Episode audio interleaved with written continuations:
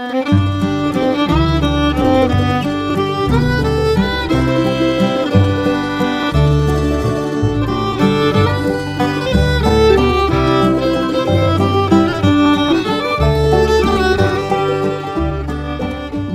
morning, Oregon. I'm Finn J.D. John, FJ at OffbeatOregon.com, and this is the Daily Offbeat Oregon History Podcast. Today, for your listening pleasure, we have an archive show, first published as a newspaper column and podcast episode sometime in the last 10 years.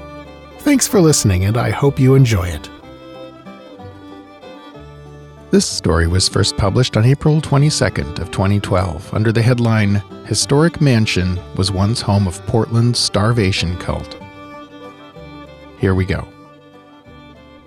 Near the corner of 18th and Couch, deep in Portland's historic Northwest neighborhood, stands an enormous house that's been carved up into upscale condos, 10 of them. It's known as the George H. Williams Townhouses.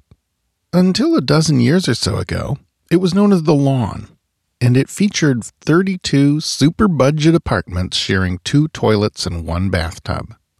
Over the years, hundreds of artists, musicians, and PSU students, as well as a few drunks and junkies, paid $45 to $150 a month to live in the lawn as it slowly deteriorated from its one time grandeur. Those living in the lawn may have considered themselves starving students or starving musicians, but few, if any, of them knew that the rooms they were living in were once home to people who really were starving, starving themselves, deliberately, and on a few occasions fatally.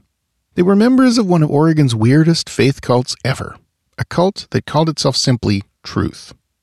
At the time, the lawn was a sort of annex to an even more colossal, ornate Victorian mansion on the corner of 18th and Couch, which was demolished in 1916. The property was the home of two of Portland's most prominent citizens, prominent for very different reasons, who happened to be married to each other. They were former U.S. Attorney General George H. Williams, one of the primary architects of Reconstruction in the defeated Confederate States, and his eccentric and unpredictable wife, Kate Ann, whose behavior was widely blamed for her husband's fall from grace in Washington. Now back home in Oregon, Kate Ann had become the leader and prophetess of her own Christian holiness sect. Kate Ann's sect never reached the levels of homicidal madness that Corvallis's Bride of Christ Church, the Holy Rollers, would become known for a decade later. But the parallels are chilling, and it's entirely possible that given enough time, truth would have followed the same path. Like the Holy Rollers, truth focused on absolute holiness, a close and rapturous communion with God. It prescribed the repudiation of material things to, quote, purify one's spirit, its followers were predominantly women, and some of them were already starting to leave their families and move into communal housing at the lawn or at a place on the 500 block of Madison Street. And it resulted directly in the deaths of at least two of its adherents, including the cult's founder herself. The motto of truth was pray and be cured, which raises an intriguing but unanswered question. Was there something that Ann wanted to be cured of? It's unusual for anyone to get interested in faith healing unless she or he has a very specific something in mind. Could it be that her first husband, whom she divorced for infidelity, gave her syphilis and that she was suffering through the tertiary stage of that madness inducing disease? It's impossible to say for sure, but it would certainly explain a few things. The sect wasn't actually all that crazy when it started, and it developed a decent sized congregation meeting in the living room of the Williams mansion.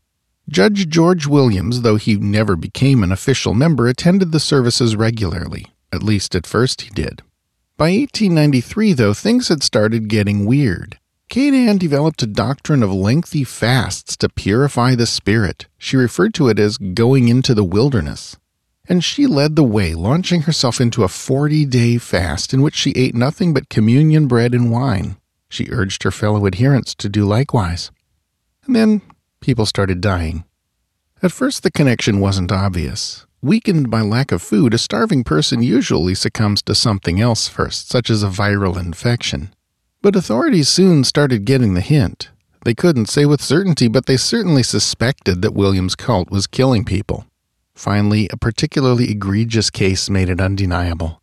This was the death by starvation of a 50 year old woman named Alice Wells. Wells had undertaken a 40 day fast and then launched straight into another one with only a few weeks to recover. It wasn't enough, and she died in the fifth week of her second fast. The doctor they called in took one look at her emaciated corpse, refused to sign the death certificate, and sent for the coroner. The coroner arrived to find the body being fiercely guarded by, quote, half a dozen tearless women and one lad of 18, and the 18 year old turned out to be her only son. The women at first refused to let the coroner in to see the body. They grudgingly relented only after a big argument, during which the coroner had to emphasize his legal authority and probably threatened to use it. When he finally got to see Wells, he instantly confirmed the doctor's diagnosis death by starvation. He then went to speak to her brother in law, and the son volunteered to accompany him. Away from his mother's fanatical friends, he talked to the coroner freely. Young Mr. Wells said his mother had been a robust woman when she fell in with William's cult, and it totally changed her personality and her son added, not for the better. He and his father were part of the cult at first, but then Williams introduced fasting to the cult and the two men left. Mrs. Wells, however, stayed on. During the coroner's subsequent inquest, several alarming things came to light. One of these was the fact that, as the leader of truth, Kate Ann Williams was arrogating to herself the voice of God, with the practically meaningless caveat that she gave no commands to her followers unless the voice of God told her to do so. This, of course, required Mrs. Williams to be able to tell the difference between the voice of God and the voice of her own delusions, a capability that there was some reason to suspect that she lacked. One of her followers also testified that she occasionally would pass on to an adherent an order from God that he or she should start a 40 day fast. Could she have handed down such an order to Wells? Did she?